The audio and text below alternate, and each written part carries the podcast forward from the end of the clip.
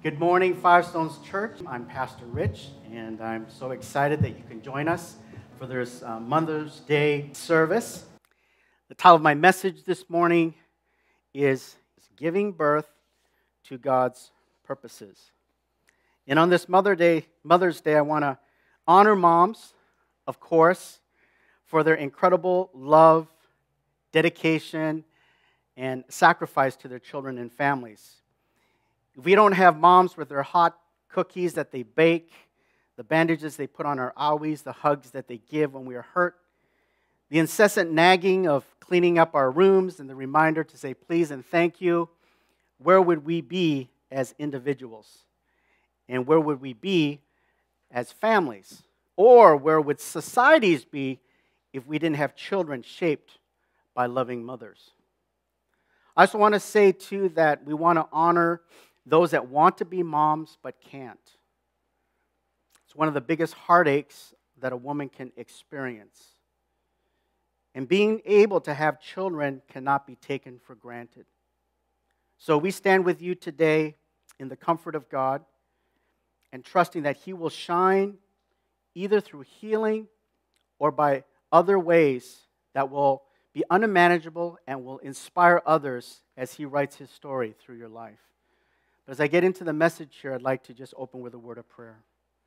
So, Father, we thank you for your goodness. We thank you for your presence.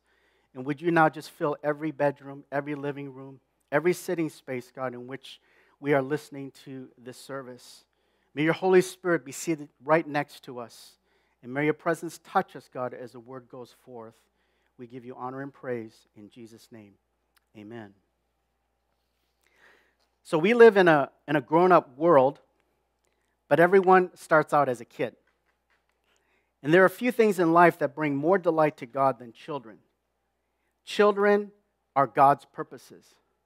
And it says in Psalm 127 3, children are a heritage from the Lord, offspring, a reward from Him. Like arrows in the hands of a warrior are children born in one's youth. Blessed is the man whose quiver is full of them. God's delight for children is so unbounded that he told Adam and Eve in Genesis chapter 1 be fruitful and multiply and fill the earth. Like, fill it up with kids. As many as you can have, I'll take. I put no limits on the size of families you want to have, whether it's three or five or 10 or 15 kids. Now, that may sound insane according to our worldly concepts of what the ideal family size should be, but not to God. When I pastored in Minneapolis, one of our sister churches had a family with 18 kids. And their family was so large, they had to have two houses. They were across the street from one another in order to house the entire family. They loved the Lord and they stocked the high school wrestling team. In fact, many of them were champion wrestlers. So, God's idea of family size is the sky is the limit, as in, according to your faith, let it be. I encourage all parents to think in kingdom terms and have as many kids as your joy can handle. And I know this is maybe a little countercultural because we go into our calculations, we go into our financial thinking of how we can do this and do that and can we afford it. But God did not give us those kinds of guidelines. He gave us faith and He gave us joy. Large, healthy Christian families. This is part of how God extends His kingdom in the earth. Now, we know in Exodus that Pharaoh was greatly threatened when the Israelites multiplied. They took God's commandment in Genesis 1 to heart and they multiplied and filled the earth. But because they outnumbered the Egyptians, Pharaoh was very threatened. Pharaoh did not want to lose his majority status. So Pharaoh afflicted the Israelites with taskmasters and made them slaves to control their population. But the Bible says inexplicably that they multiplied all the more. What Pharaoh should have done was to encourage his own people to have more children rather than suppress the Israelites. He would have done well to ignite a baby race. You know, most of civilization has not had tools for contraception except for abstinence. And God didn't say, Oh my goodness, how deprived you are not to have the tools of modern society to stop pregnancies. No, it's the opposite. You lose something when you are not enriched by children. Children are part of God's purposes in the earth. As a papa, God has no greater joy than having lots of kids. What fun is heaven if there's just a few sprinkling of people? God wants a rocking family reunion with everyone there. Thus, moms play a gigantic role in God's plan. They help to populate heaven. But as we all know, and it's why we celebrate moms on Mother's Day, giving birth and raising kids is no easy task. There's a lot of tears, there's moments of madness. There's never been a mom that didn't think at one point, why, oh, why did I ever become a mom? This is why the Bible says that women are saved through childbearing. In 1 Timothy chapter 2 verse 15 it says that women will be saved through childbearing if they continue in faith and love and holiness with proprietary. This is not referring to being saved in the salvation sense, it's referring to being saved in the sanctification sense. Men learn to love by laying their lives down for their wives, as Paul taught in Ephesians 5. And women learn to love by laying their lives down for their children. Motherhood is costly, but in the end, it's worth it. In fact, there's nothing like it. Mimi and I have four kids, and they're the greatest treasures of our lives. Nothing even comes close. Having kids thus represents one of God's highest purposes. Never let anyone shame you, moms, if your aspiration is to raise a great family. Never let anyone frown upon you or scorn you if you ever choose to give up a career to raise your family. I'm not saying it's wrong for women to have careers. I'm just saying it's equally as good if women choose to raise a family. Never let culture or the world make you think that you're less. Hold your chin up high. Be proud. All the mom power to you. You're doing some of God's highest will by raising kids to be godly and healthy and fun and productive. So we see how giving birth to God's purposes works in the natural. How then does this work out spiritually? That is, how do we spiritually give birth to God's purposes as followers of Jesus? The answer can be summarized in one word abide in Him. When God told Adam and Eve in Genesis 1 to be fruitful and multiply, Jesus restated this commandment in John 15. And the scripture there reads, Abide in me and I in you. As the branch cannot bear fruit of itself unless it abides in the vine, so neither can you unless you abide in me. I am the vine, you are the branches. He who abides in me and I in him, he bears much fruit. There's that important phrase be fruitful and multiply. You abide in him, you're going to bear and multiply much fruit. For apart from me, you can do nothing. Abiding is the key to fruitfulness in Jesus. In the original Greek, that word means the idea of remaining, to dwell, to tarry, to endure, to continue. And it's a word that's chock full of meaning and implications for the Christian life. One of my favorite definitions of abide comes from Eugene Peterson, who was a pastor. He was a Regent College professor here in Vancouver and author of the famous Message Bible translation. You might have one of those translations and have been blessed by it. Well, the title of his first book, of the 28 books that he wrote, was called A Long Obedience in the Same Direction. A Long Obedience in the Same Direction. When I first saw this title, I was stunned by its clarity. In fact, I told my son Matt immediately, this title is so good. I'm not sure he was as enraptured as I was at that moment, but I'm still taken by this title because of how it perfectly summarizes discipleship and the concept of abiding. In fact, this first book was so formative to Peterson's writing career that he said it characterized everything that I've written since, including his translation of all the Psalms and the New Testament, and eventually the whole Bible, which became the message. So, this definition had a lot of staying power for Peterson. And this morning, I too want to expound on it as I speak on three biblical concepts, as I speak to three biblical ideas in the statement that makes this phrase so potent and deadly. So, the first idea I want to touch on is this idea of long obedience versus short. And let me focus on the word long. We live in an instant world that prizes speed. The faster, the better. We're constantly in a race to deliver results quicker and quicker. We used to have dial up modems. There's some of you that don't even know what dial modems are, but we now have fiber optic cables. Our smartphones were launched incredibly just 15 years ago with 1G service, and now we're up to 5G. We have just in time inventory management, we have overnight delivery, we now even have same day delivery compliments of drones coming to a neighborhood near you. These kind of instant gratifications can be thrilling to the customer and profitable for business. But it's not how God works and it's not how the kingdom works.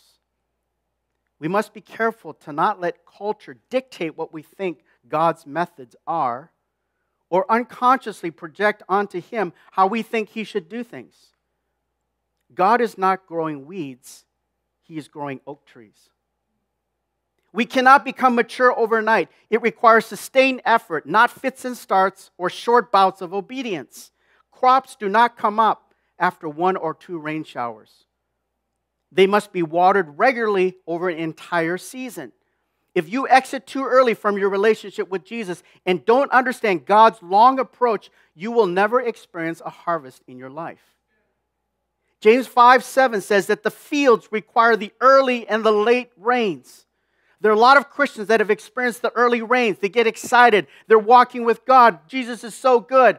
But soon, they don't have the patience to receive the latter rains. And James says very clearly that for the field to bring forth its fruit, you need the early and the latter rain. You have to have a vision for the long game. Discipleship in an instant society is a test to us because of how we are conditioned. Go on Google. You do all your research. You don't have to go to the library anymore. You have a question, just punch it into your smartphone. Bam, bam, bam. We get things so quickly. And so we have expectations in one direction when God has set up a different system. So we have to adjust, we have to recalibrate, we have to understand that the kingdom is entirely a different beast. John 15 is asking us Are you in this for the long haul or are you a short termer? Only if you give yourself to sustained commitment will you bring glory to God. God is not serving Kool Aid, He's serving wine that's properly aged. My second point about abiding refers to obedience. This past Friday, two days ago, we celebrated an early mother's dinner, and Mimi, my wife, prepared an awesome lobster, macaroni, and cheese dish. Now, you might say, how could you have let her cook the meal? Because moms are not supposed to be cooking on Mom's Day. But Mimi's big heart wanted to cook a nice meal for the entire family. And when she told us it was lobster, we had no objections. We didn't stop her. So she literally went out and bought a fresh lobster to make this meal. Now, it was the first time she had prepared it, and to us, as we tasted it and ate it, we thought it was perfect. In fact, I had so much of it, I had food coma for about two hours. I literally had to lie down on the carpet after the meal to let my body catch up. And in the process, fell asleep for one hour. That's how potent and delicious the meal was. But I thought, you know, that there was nothing to be improved on. And yet later that night, Mimi was critiquing her own meal. And she said this I wish I would have followed the recipe to the end. I didn't know why they asked for the breadcrumbs to be roasted. But then when it was all done, I realized it would have made the top layer more crunchy. She was saying to this me as, as we were having pillow talk, and I literally jumped out of bed and said, I have to change my whole point in the sermon because this is so powerful. This phrase, I wish I would have followed the recipe to the end. What a perfect illustration of human nature and how we approach Christianity. If we don't understand what God is saying, we won't do it. We seek for understanding first and then obedience second. But God's paradigm is completely opposite it's obedience first and understanding second. The scripture prioritizes obedience as the way to understanding. Obedience precedes revelation. And this is why Jesus said in John 14, 6, I am the way, the truth, and the life. That sequence is not just a bunch of just same like thoughts thrown together. That sequence is a divine sequence. We have to experience God as the way first, and then the truth comes, and then the life follows. This is what I preached on several sermons back, Na'asa V'nishma. Now, for those that are hearing this Hebrew phrase for the first time, please go back to our online sermon library and listen to my message from the Gospel of Matthew. This is one of the most powerful Old Testament concepts. It's where the people of God were receiving the Ten Commandments from Moses at Mount Sinai. There's this incredible, majestic, just moment in history for the Jewish people.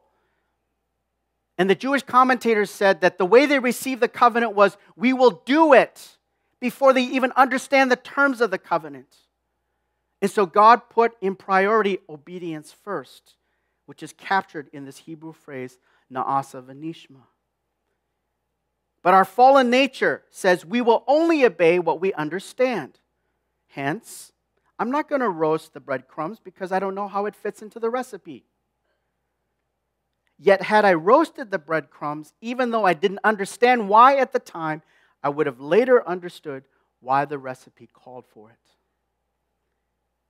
Friends, this is the way of radical discipleship. This is a way of unimaginable fruitfulness, following the recipe to the end.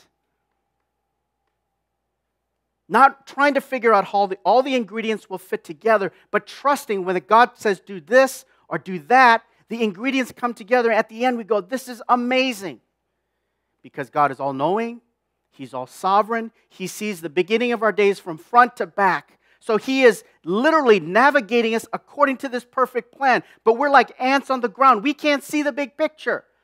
And so God speaks to us and we go, Well, why would I do that? Or why should I do this? Or why can't I do that? But it takes trust and it takes faith. And that's what our sinful nature resists. But when we follow the recipe to the end, this is how we give expression to God's purpose. We must obey fully, not partially, not 25% or 50%, but 100%. Think about Abraham and his call to leave his homeland and to go to this place he did not know. If Abraham had obeyed his call as a function of his understanding, we would not be here today as a Christian nation. His obedience to God was not predicated on understanding, it was founded on trust. When Adam and Eve fell in the garden, they ate the fruit of the tree of the knowledge of good and evil. What happened is they shifted from the kingdom of light to the kingdom of darkness. And what was that shift? That was a shift from the kingdom of trust to a kingdom of suspicion. Now, everything is you're a little bit suspicious and you're always evaluating, you're always judging. Is this good? Is this bad? And so then you become the center of the decision making process and not God. This is why we emphasize over and over again no matter how difficult a thing we go through, God is good. He cannot change. He is light. And if you know the physical characteristics of light, it doesn't vary. It's one straight line. And God's goodness is like light. We may not understand the large purposes, but we hold on to that. That's our home base. That's how we live and move and have our being as Christians. And so Abraham was eating from the tree of life. God, you're telling me to go to Canaan? I have no idea where it is. There's no GPS, there's no Google Maps. How do I get there? No, you just follow me. He was eating from that tree of life and not from the tree of knowledge and good of evil, which would have said to him, I'm not doing that. Why would I sell all my goods to go there? That's Abraham's sermon to us. Abraham was walking in John 14, 6 before he was even written. He modeled radical biblical obedience. Through obedience, he abided in God. and as a result brought forth God's purposes, the nation of Israel. The Jewish people are on earth today because of one man's obedience. That's Abraham. And this is emphasized by John 15, 7 and 8. Again, if you abide in me and my what? Word abides in you. My word. Then you will bear much fruit and prove to be my disciples. We're a function of what's inside of us. You've heard the saying, you are what you eat. And so, what you're consuming becomes part of your personality, becomes part of your feelings, becomes part of your thinking process. So, that's why God says, renew your mind, because you need to replace what's on the inside of you. You cannot be obedient to me if you don't know my will, if you don't know my mind, if you don't know my heart. So, be renewed in your mind. Let the word abide in you. And as you obey that word, you are going to experience an incredible harvest. This is why abiding is such a big word. It exhorts us to obey God's truth to the end so we can taste how great the lobster, macaroni, and cheese is. Don't obey God partially, obey Him fully. If you obey God partially, and I cannot tell you how many people have done this, if you obey God partially, oh, I tried the Bible, oh, I tried God, oh, I tried the church, you will conclude wrongly that the recipe doesn't work when in fact it was user error. John Calvin, the great, if not the greatest, Reformed theologian, said true knowledge of God is born out of obedience. Now, we're talking about one of the giant intellects in Christian heritage. And he could have easily inverted that statement and says, you know what? Devotion, love comes out of study. But that's not what he said. He said true knowledge of God is born out of obedience. Those are the words of a true disciple. The third idea of abiding is given in these words, same direction. This speaks of our need to be faithful. I just spoke of Abraham and his contribution to the whole picture of biblical obedience. And now we get to talk about Isaac. Abraham's son. Of the three patriarchs, Abraham, Isaac, and Jacob, Isaac was the most boring one. He seemingly didn't do anything spectacular.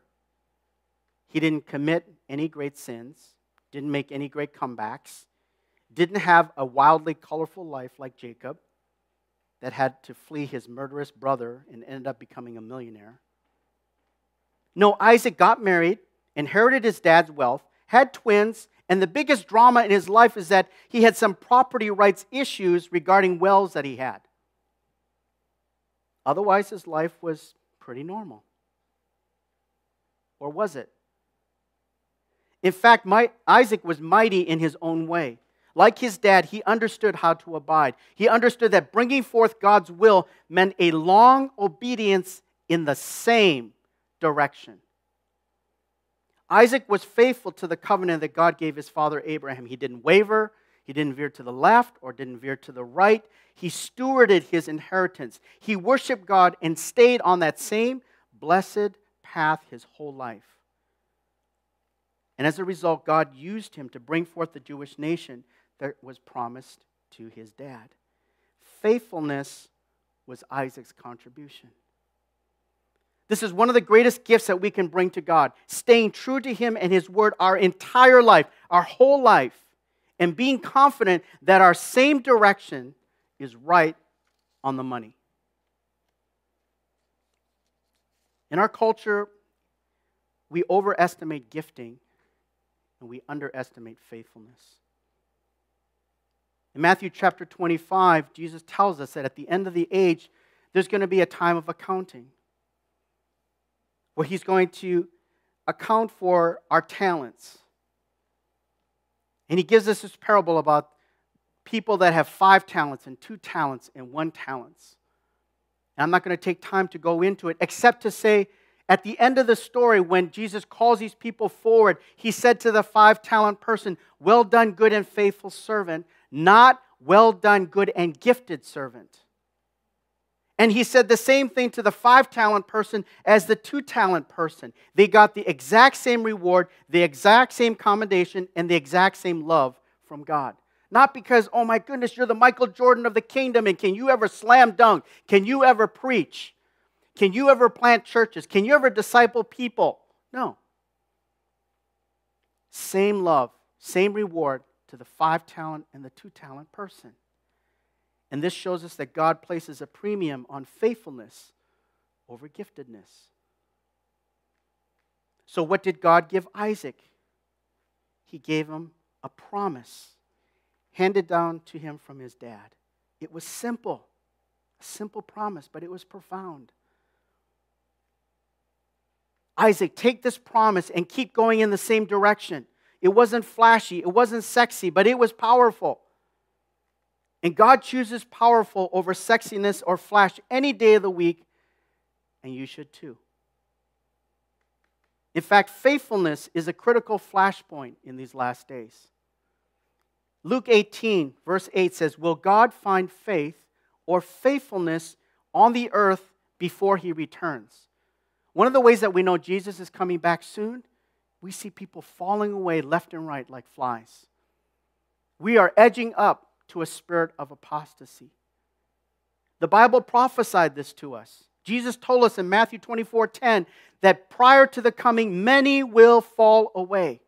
We have Christian authors, we have Christian worship leaders, we have Christian pastors that have literally gone AWOL.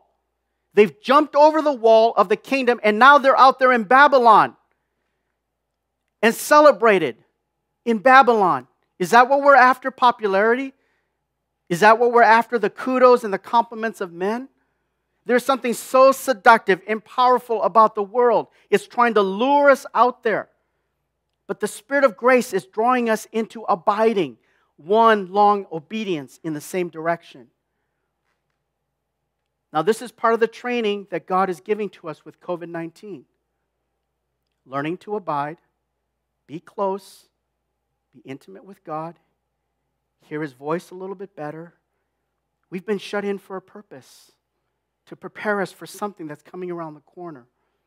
God is putting some things in my spirit that I'm so excited about once this whole COVID thing begins to lift. I'm praying through it. I'm talking to Mimi. I'm talking to the elders, talking to the pastors about what's coming around the corner.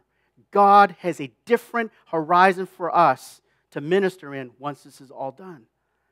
So we're shut in for a purpose, and it's to build spiritual muscles and disciplines that will stay with us after we come out of COVID. Don't just have the mindset, I just can't wait for it to get over so we can go back to normal. Even the secular press, even the commentators and the wise ones out there saying, we are not going back to the old ways. We are not going back to that normal. So prepare your hearts and mind for a new normal. So the Holy Spirit is calling us to an enduring commitment and love for God until He calls you and me home. And that's a key thought staying true until our last breath. Like Billy Graham, like Mother Teresa, like your godly grandmother, your favorite missionary, your spiritual mentor, or like the community that's around you. This is how they, and this is how we bear fruit, flourish, and bring glory to God with our lives, despite everything in the world trying to get us to go in the opposite direction. Are you ready to say yes to Jesus afresh? To affirm your obedience in Him, a long obedience in the same direction. If so, you're going to be greatly used by God. You are going to be greatly used by the Lord. Now, as I close in prayer, I want to add a, a, little ministry component to our services. I'm going to call Kelly to come on up to minister on the piano. I was on a Zoom conference call with Canadian leaders in the Alpha program, and Nicky Gumbel was the featured speaker, and he was zooming in from England. It was just awesome time to listen to the founder of the Alpha program and how they're dealing with COVID and, and how they're handling the logistics of it all. But one of the things that so touched me in that Zoom call with Nicky is he talked about in their church services how they end and invite the Holy Spirit to come. And it's captured by this little phrase, Come, Holy Spirit.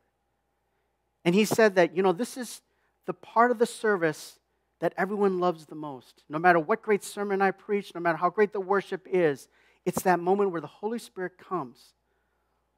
And it's so simple. God asks us to open our hearts like little children. And as he was speaking, I just was quickened in my spirit. This is something that we need to do and implement because it will bring such life to us as a congregation.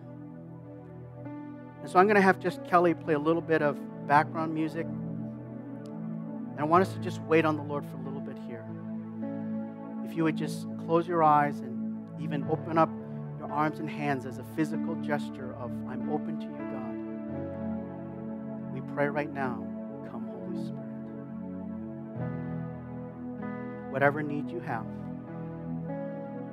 whatever God has been speaking to you through this sermon, don't be thinking about your coffee. Don't be thinking about lunch.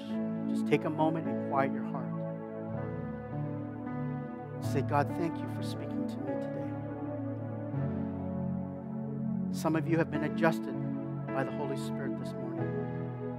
Some of you have been reminded of some things that you need to put back into place. Some things that have fallen off your bookshelf and you need to put it back on the shelf and say, This is what I'm committed to. Some of you had a hard time even listening to the message because you're dealing with things and your heart is far away. God wants to come to you right now and comfort you. He's the shepherd of your soul. Holy Spirit, we thank you that you're sitting right beside us. We thank you that you want to allow us to hear your voice with greater And greater clarity. And this morning, you might have been listening to the message, maybe for the first time or just by accident, turned online to our service, and you feel a pull from God to become a Christian.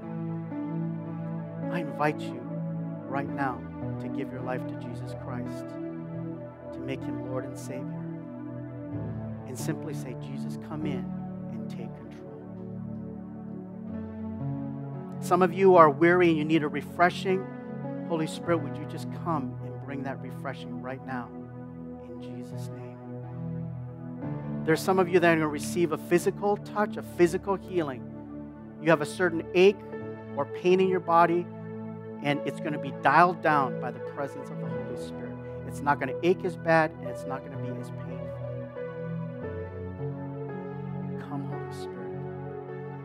We give you thanks this morning. We want to abide in you. We want to be kingdom people. We want your kingdom come, want to be instruments of your purpose with our lives as we abide in you. Thank you, Holy Spirit.